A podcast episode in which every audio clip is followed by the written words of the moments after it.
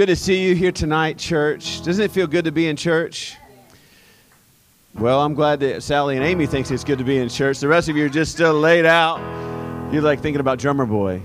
Some of you are thinking about what your favorite Christmas song is, aren't you? That's what you're thinking about. See, got you. It's good to be in church. Good to see you all. Incredible, Steve. Dueling pianos up here. We're going to face you guys off, you and your wife. House united, not divided, though. We are not dividing nothing in Jesus' name. We're uniting. Hey, thank you for sharing your heart. Thank you for, um, for being so uh, willing to allow us into that place. I know that's not easy.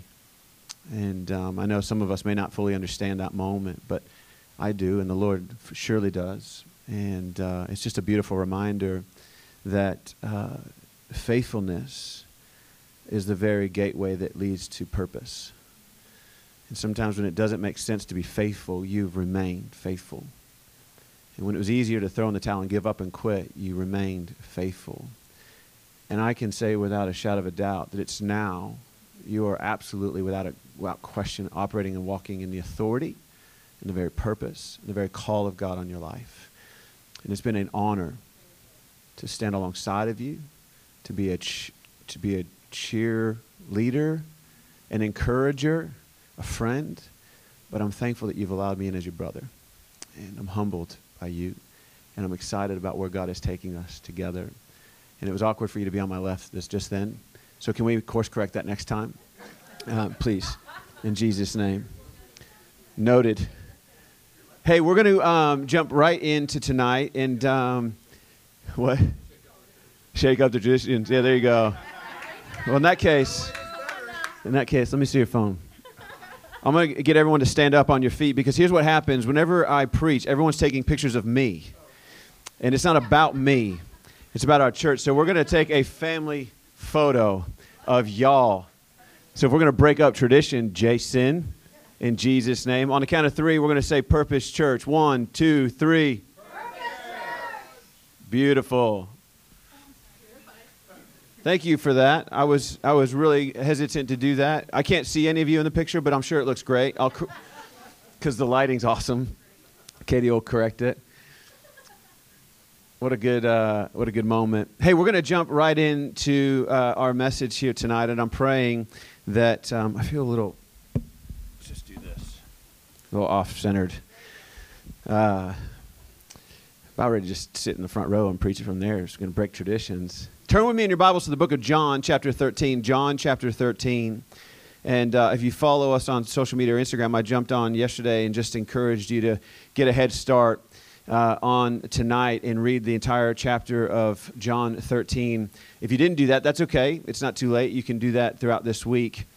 Uh, last week, we uh, discovered uh, in this season of Easter season, for those of us who don't know or are new to uh, Purpose Church, we uh, follow the liturgical calendar, and uh, this is Easter season still. So we're still in Easter. Easter's not just one day, it's an entire season where we get to celebrate the death and resurrection of Jesus, which is also identified as the Passion. And that is the period of time between his death and resurrection and what we know as Pentecost. And just in case anybody's freaked out by the word Pentecost, it just means 50 days just to calm everyone's, you know, weird radar. Just calm it down. It just means 50 days. The 50 days between Jesus' death and resurrection and the day that the Holy Spirit fell and it activated the church to go and make disciples. That's essentially what it, what it means. And so we're in this season of Easter, and we're particularly in a series called We Are. We've been discovering who we are, we've been discovering what our purpose is. We've been discovering uh, the love of the Good Shepherd as we experienced and encountered the last couple weeks. It was so good that I preached it twice.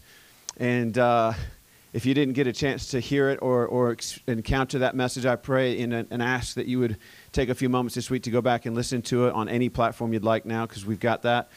This week, uh, we are called to love. And uh, I want to preach to you uh, out of John chapter 13. I'm going to specifically start with 31 through 35, and then we're going to kind of just do a quick blitz throughout this whole chapter. So read along with me, if you will, in your Bibles, or you can follow along on the screen. It says this When he was gone, he being Judas, Jesus said, Now the Son of Man is glorified, and God is glorified in him. This is verse 31. If God is glorified in him, God will glorify the Son in himself and will glorify him at once. I know that's a lot.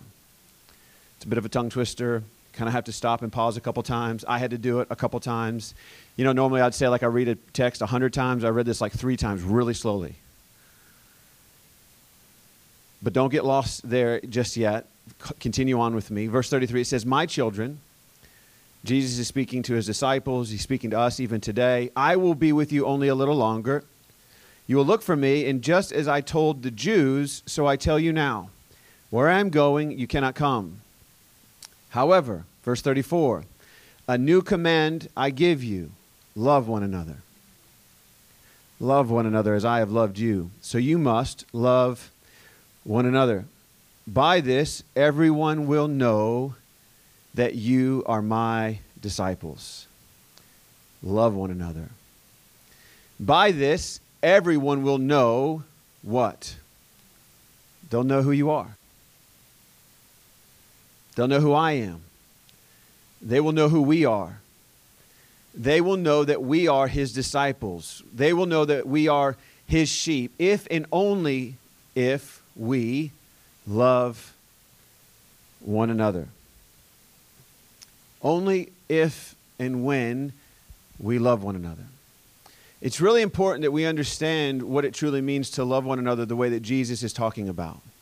I know we live in a world where we take that word and we use it and apply it in so many different contexts. And it's fascinating to me that in this particular moment where Jesus is teaching about this command, he's not saying that they will know who we are by our political party or affiliation. I know we're getting ready to vote on Tuesday, and for whatever uh, reasons you're voting or not voting, that's your prerogative. But this isn't identifying you and I as his disciples by our political stance. It's not identifying who we are by the stance we have on any number of issues. It's not identifying who we are by our allegiance to a sports team or an alma mater. It's not identifying who we are by any other worldly identifier, by our status, by the kind of car we drive, by the neighborhood you live in, by what side of the street you come on, what county you're from. It doesn't say you are a disciple or who you are associated directly with who you are from a worldly point of view, but clearly it is saying you and everyone around you will know who we are by how we love one another. It begs the question then for us to maybe stop and consider if they don't know us as that, his disciple, how do they know us then?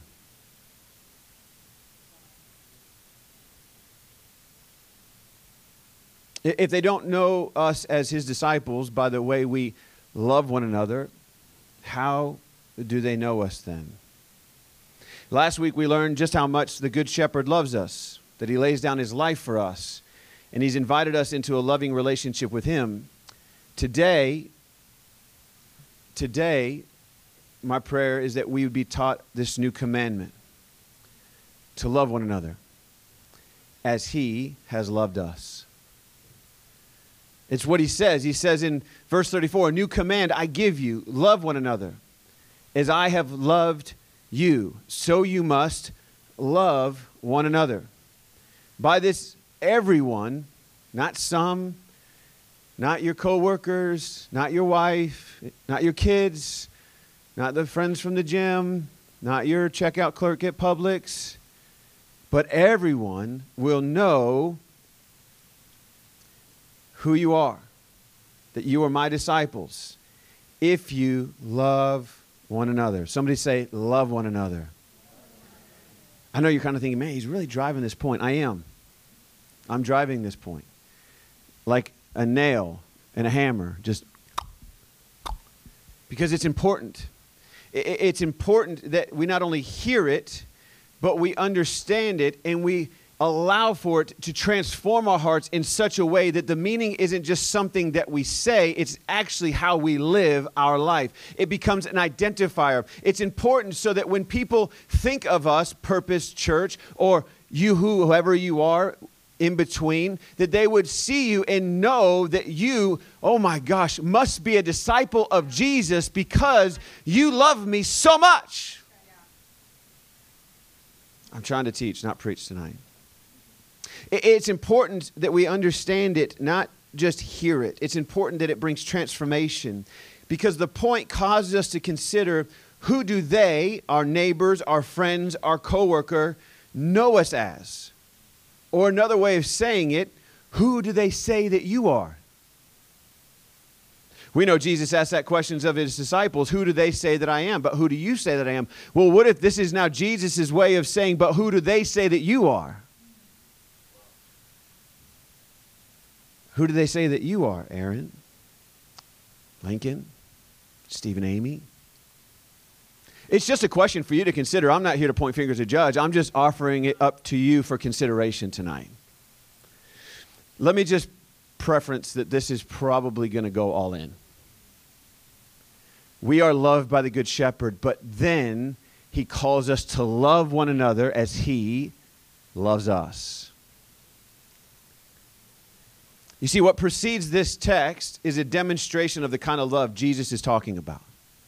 What precedes this body of text, 31 through 35, is the demonstration of the kind of love that Jesus is teaching us to have for one another. He demonstrates this love throughout the scriptures, but in this chapter alone, he shows us three ways we are to have love as he loved us. So let's back up to John 13 and verse 2.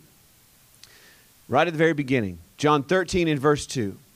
It says this The evening meal was in progress, and the devil had already prompted Judas, the son of Simon Iscariot, Iscariot, to betray Jesus. I always think of like Judas Iscariot, like, like a little remix, like, this is my best impersonation of a DJ. That would be an interesting dinner party, though, wouldn't it? The evening meal was in progress, and the devil had already prompted Judas to betray Jesus. Can you imagine the tension at that table? Could you imagine how awkward it would be if you were sitting right next to Judas?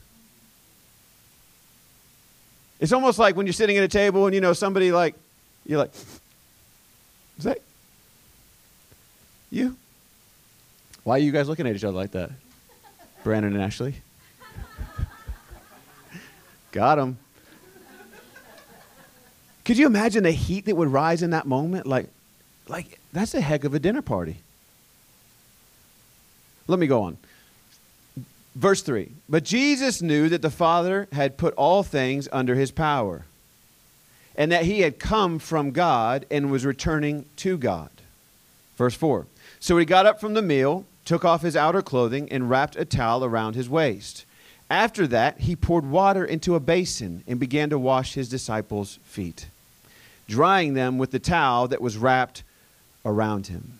The first way in which Jesus demonstrates his love and the kind of love we're to have for one another is that Jesus shows us to love one another by the way we serve one another. By the way we serve one another. I can't think of another way to demonstrate the love we are to have for one another than the demonstration of washing feet. Like, I can't think of a, a, another way of demonstrating the kind of love I have for somebody than by washing their feet. Their feet. I, I, I'm not a feet guy. Like Jason made us take our shoes off at the gym to do barefooted lifting, which then meant I had to put my feet outside of my shoes onto the floor in the gym and then put my gym feet back in my shoes and take them to my house in my car in my bag. You know how much Lysol I spread on those suckers when I got home? Jason doesn't even know that part. I don't do feet. And then you want me to take my shoes off in a public place. Jason, how much do you love me? You see, that's what Jesus was demonstrating here. But I can't think of another way to demonstrate the kind of love you have for somebody than to wash their feet. What's interesting, though, is if we could take this a step further to show us how deep his love for us was, he was even willing to wash the feet of his betrayer.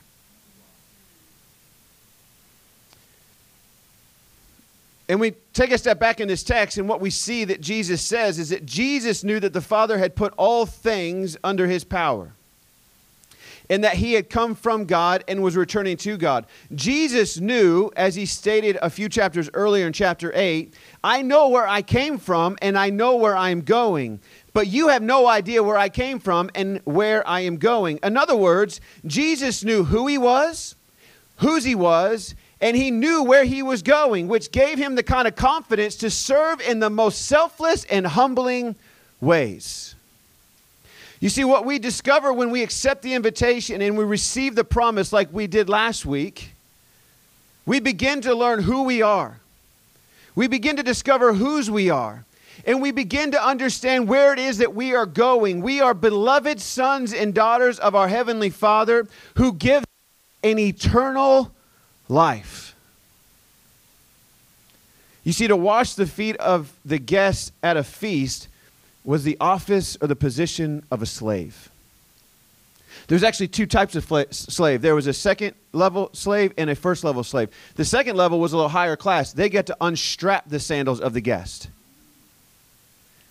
First level slave, the lowest class, were the ones responsible for washing the feet. Now you have to understand they did not have they did not have cement roads or sidewalks or closed toed shoes. They had open toed sandals, much like Amy's wearing up here or Elise is wearing, or Sally's wearing, where dirt and grime and muck and gunk from the day, all day long, can just get all up in there, like all up in there, in every part of your toe, like you could imagine. And it was unpolite for you to come rolling into somebody's house, kick your shoes off, and just find yourself a seat without having your feet washed by said slave. Ugh.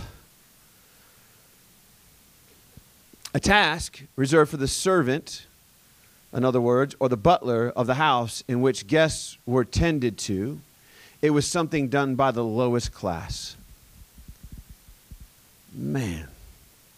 Yet here we find Jesus confident in who he is, whose he is, and where he is going, doing what most of us would turn a nose to. I even actually considered demonstrating this, and I couldn't bring myself to doing it. Like, I love y'all with all my heart. But there's other ways for me to lay down my life for you. I do not know, and I don't think you want me to wash your feet, except for some reason a few of you are kicking your shoes off right now. Somebody comes in here with a bucket, it's going to be really gross. But this is exactly why Jesus asked them, asked the disciples in verse 12, Do you understand what I have done for you? He asked them. And so, isn't Jesus awesome? He's like, He knows what's going on in their head. Do you understand what I have done for you? See, you call me teacher and Lord, and rightfully so, for that is what I am. However, now that I, your Lord and teacher, have washed your feet, you also should wash one another's feet. I have set you an example that you should do as I have done for you. Very truly, I tell you, no servant is greater than his master, nor is a messenger greater than the one who sent him. Now that you know these things, you will be blessed, happy if you do them just had a little sidebar for a second. True happiness, for just a moment, is not because we lack things. In other words, things will never bring you true happiness. Maybe, just maybe, it's because we lack love for one another, the kind of love that serves others as Jesus did, as to why we lack happiness in our life that's just a sidebar. That's for you to consider on your own terms and talk it over with your spouse or friend or discipleship leader. As I mentioned before, and what I still find so amazing about this text is that even amidst all the teaching, first, last, servant, master, there is still yet another, a betrayer, an enemy, a backstabber I got a hard time washing the, pe- the feet of the people I love. It's a whole nother conversation. We're talking about washing the feet of somebody who's betrayed me.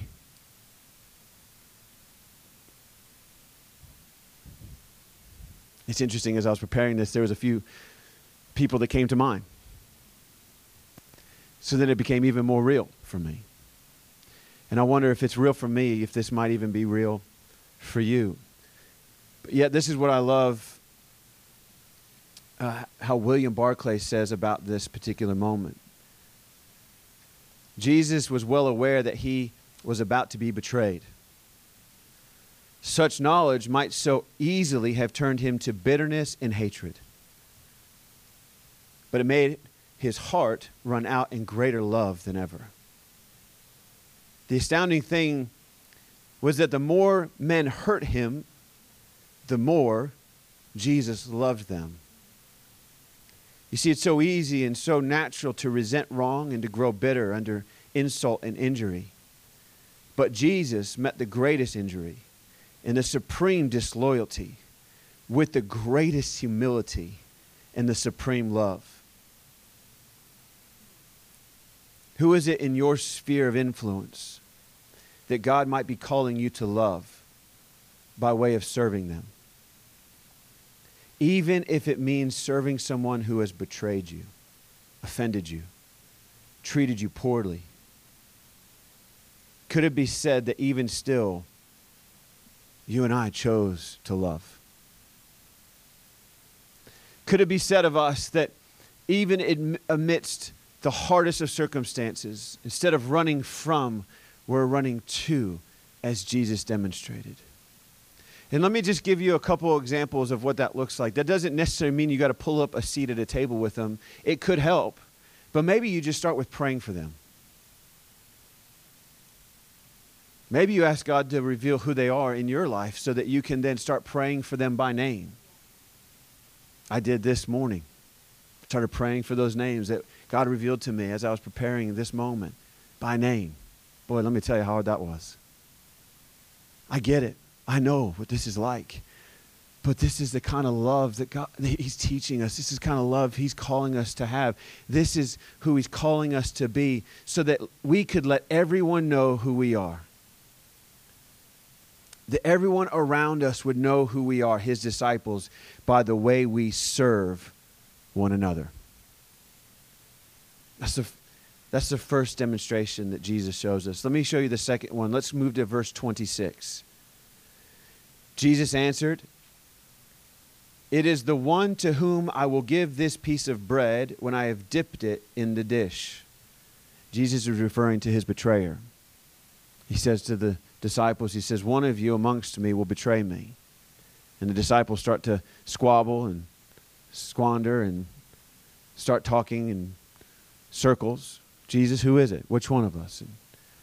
One of them leans over to John the Baptist, and this is where John, not John the Baptist, excuse me, but the, the, the John that wrote this book, he, he always refers to himself in third person. He's like the one that Jesus loves was just lounging on his chest they're like, well, you're the closest to him, John. You should ask him who's going to betray us then, because you're just hanging out over there, laying down on his shoulder.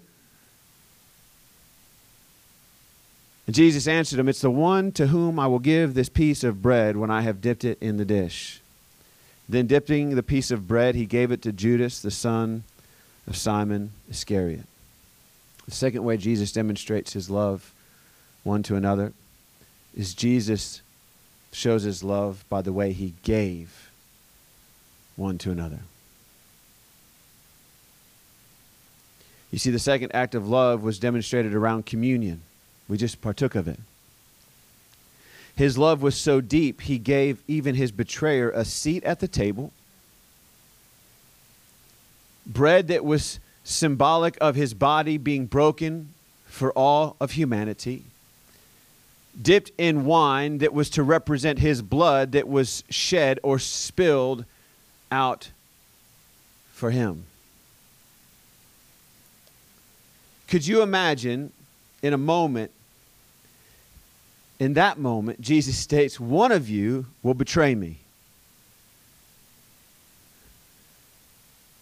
You're sitting at a table with 12 of your friends, all of a sudden you're looking around like, Which one of you backstabbing thieves? Or, how could any one of us betray Jesus? Could you imagine being in that moment? And it was, I just kind of like thought for a second, Jesus takes the bread and he dips it and he just kind of is like swirling it around a little bit. Just letting them marinate on the thought that one of them is going to betray Jesus. He's just marinating, it get hotter. It's getting table all of a sudden, sweat beads are just rolling and it's getting tense. Jesus pulls it up, starts looking around the table.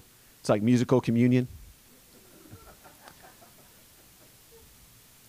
Not really. It wasn't. Jesus states that one of you will betray me, the one in whom I give this piece of bread to, the one who will sell me out for a bag of coins.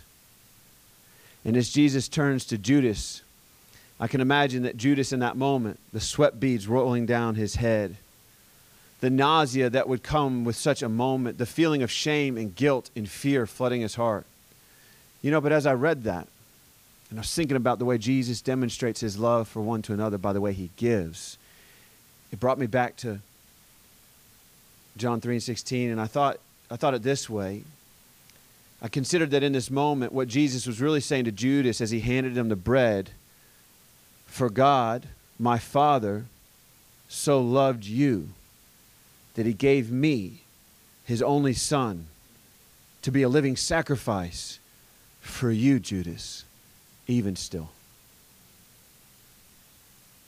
I mean, Judas was there when Jesus taught that very text, and he had said time and time again, I came to lay my life down for everyone. And, and in that moment, you're thinking, well, this is Jesus' opportunity, but instead, he hands him the bread. And I imagine there was this exchange where there was a reminder that my father, Judas, he, he gave me for this purpose.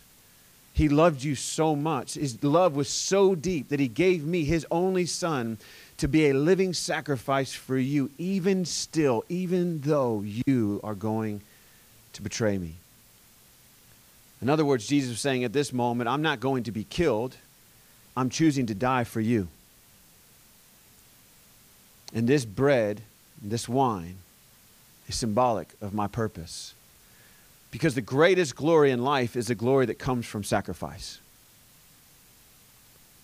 The greatest glory in life is the glory that comes from sacrifice. It's what he really identified in 1 John 3 and 16, not to be mistaken for John 3:16. We know what real love is because Jesus gave up his life for us. Jesus sacrificed his life for us. So we also ought to give up our lives for our brothers and our sisters. Who, who was it? Ananias, babe, that met Saul. I love that you said that. Welcome, brother. He didn't know what he was getting himself into. He could have easily been laying down his life for the cause. He had no idea what was on the other side of that door, where that guy was coming with a gang, a, an army, a militia of people to take out every one of his family members. He just heard from the Lord. He had to trust that the Lord had a purpose and a plan for his life, and he had to be willing to lay down his life if that's what it called for him to do, to open the door and welcome him into his home, and then be the conduit in which the scales on his eyes would come off so he could see. Jesus demonstrates his glory through the ultimate sacrifice we demonstrate his glory by the way we serve and give to each other. Then they will know we are his disciples. Let us not be a church or a people giving begrudgingly, but let us give willingly, wholeheartedly, like Jesus who gave up his life for us, so that we might receive the life, the purpose, the gifts, the blessings, the miracles, the healings that are offered to us through Jesus' death and resurrection. Let everyone know we are his disciples by the way we give to one another. The third way that Jesus demonstrates in the last one in this text, verse 27 and also 31, it says this So Jesus told him, What you are about to do, do quickly. We jump up to verse 31, it says, When he was gone, Jesus said, Now the Son of Man is glorified and God is glorified in him. The third way that we see how Jesus demonstrates his love is by the way he speaks to and of one another, even his betrayer. T.R. Glover says it's always true that there is no one closer to men than the man who is close to God. I believe that the closer we get to God, the more our speech becomes like Him. This is what D- Jesus demonstrates. And you might read this text and say, well, he didn't say anything about Judas at all. But that's exactly the point. He told him to do what he had to do, but do it quickly. And then instead of going on a slander bender, he says nothing about Judas, but rather puts the focus back on his purpose and his Father's glory. Now the Son of Man is glorified, and God is glorified in him. Eugene Patterson says it this way in verse for, on, on 31 and 32. When he had left, he being Judas, Jesus said, Now the Son of Man is seen for who he is, and God seen for who he is in him. The moment God is seen in him, God's glory will be on full display.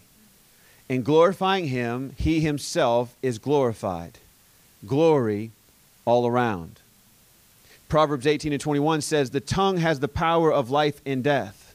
In other words, our, in other words, our words have the power of life and death, which also means sometimes not saying anything at all is the best course of action in any present moment. I mean, that's what Thumper said in Bambi, right? If you can't say nothing nice, don't say anything at all. Thumper. You see, Jesus chose to glorify his Father even when he had every right to slander his betrayer.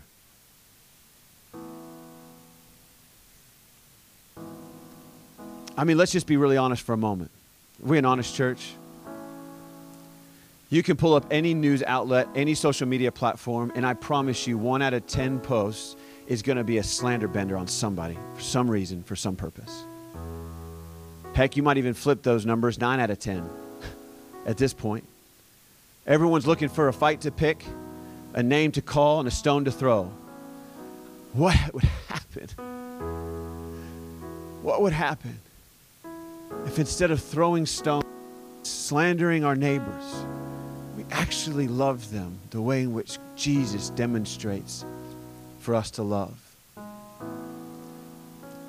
Let everyone know we are his disciples by the way we speak to and about one another. I mean, that's what Jesus was demonstrating. That's what led to this moment. John chapter 13, let's bring it back to the very end, verse 34 and 35. Eugene Patterson says it this way Let me give you a new command love one another. In the same way I loved you, you love one another. This is how everyone will recognize that you are my disciples when they see the love you have for each other. We are to love like Jesus loved.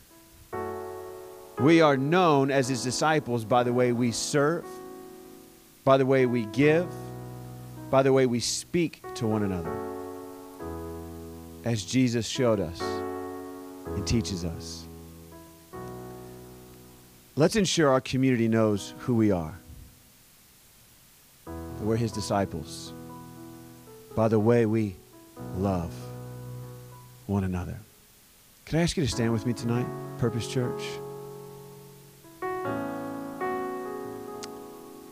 As I was preparing this message, I, I just felt like the Lord impressed upon me that these are not just statements of knowledge or information, but truly they are statements that identify who we are as a church and who it is that our Father in heaven is calling us to be in such a time as this.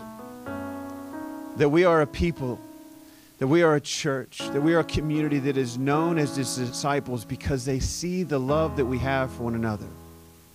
By the way we serve one another, by the way we give to one another, and by the way we speak of one another. But I recognize that even as we are declaring and learning how to be better followers of Jesus and we're practicing the patterns of Scripture that we read. There are some of us, even still, that are so far off that we don't even know the love of the Father. We've never even experienced it. As a matter of fact, we might have thought we were close, but we were abused.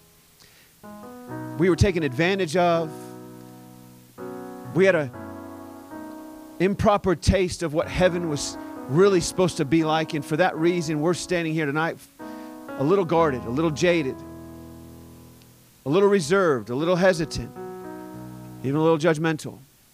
I wondered if tonight, maybe this message was the very thing that opened and softened the callus around your heart. And it prepared an opportunity for you to experience the forgiveness and the love that the Father extends. And if I could, I wanted to close with this. It's a statement and a quote from William Barclay. And if you want to know who he is, he's just a theologian that I just happen to follow and I love and I've learned a lot from. It says this Jesus loved his disciples forgivingly. After all, their leader was to deny him. They were all to forsake him in his hour of need. They never, in the days of his flesh, really understood him. They were blind and insensitive, slow to learn, and lacking in understanding. In the end, they were craven cowards. But Jesus held nothing against them. There was no failure which he could not forgive. The love which has not learned to forgive cannot do anything else but shrivel and die. We are poor creatures, and there is a kind of fate in things which makes us hurt most of all those who love us best. For that very reason, all enduring love must be built on forgiveness. For without forgiveness, it is bound to die. All enduring love must be built on forgiveness. You see, what I find so fascinating is that we call out Judas as the greatest betrayer, but yet the disciples were just as guilty as Judas, denying him, forsaking him, doubting him, often struggling with understanding just how much Jesus loved them and us. Yet Jesus held nothing back from them. And, friend, could I just enlighten you as well? He's holding nothing back from you. Rather, He's offering and extending forgiveness to you. So, can I ask everyone just to close your eyes? Is there anyone here tonight that needs forgiveness of something? Forgiveness of a sin, forgiveness of a wrong way of thinking, forgiveness of slandering somebody, forgiveness of treating somebody improperly, maybe forgiveness of the sins that you've committed that you just don't think you're worthy of forgiveness of. Maybe it's the forgiveness of doubting that He actually does love you this much and He wants to have a relationship with you and He wants you to discover the purpose that He has for you. It's full of hope and full of life and full of joy. I don't know where you are, but I'm praying that in this moment, God is softening your heart. He's opening the door for you to experience and receive forgiveness, enduring love that's built on forgiveness. If that's you tonight, every eye closed, would you just lift your hands to heaven and say, That's me, Lord. I've got, I've got bitterness in my heart. I've got anger. I've been, I've been speaking of some people at work, or I've been treating some people in and around my life. I've been, man, I've been a little bit irritable at home lately. I'm not demonstrating, I'm not known as your disciple right now because I'm not loving the way you've called us to love. That's you. Heck, I know that's me. But even more so, if there's some of us here that just have never received the forgiveness, the love of Jesus, that's some courage too. Say, that's me. This isn't to embarrass anybody, but just right where you are, just lift your hands in heaven. Say, that's me. I want to be known as his disciple by the way I love one another. Or I want to receive the forgiveness that comes through the death and the resurrection of Jesus so that I could live a life of purpose and meaning. If that's you tonight, just lift your hands. Father, I pray that you forgive us. Forgive us of our trespasses. And help us to forgive those who've trespassed against us. In other words, forgive us of all the wrong we've done and help us to forgive all the wrong that others have done to us. Give us this day our daily bread.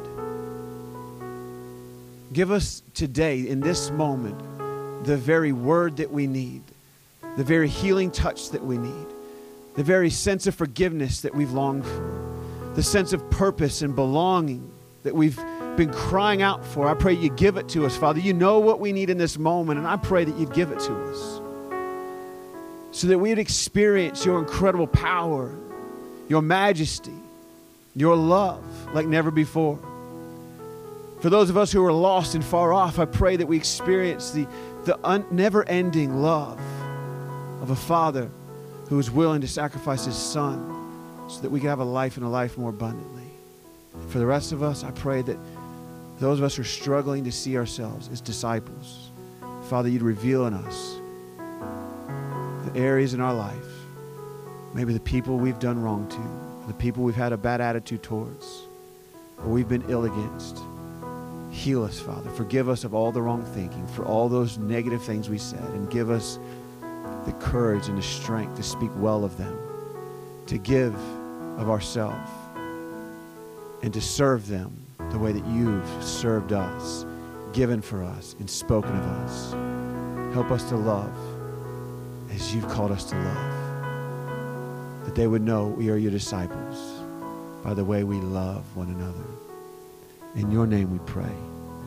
And everybody said, Amen and amen.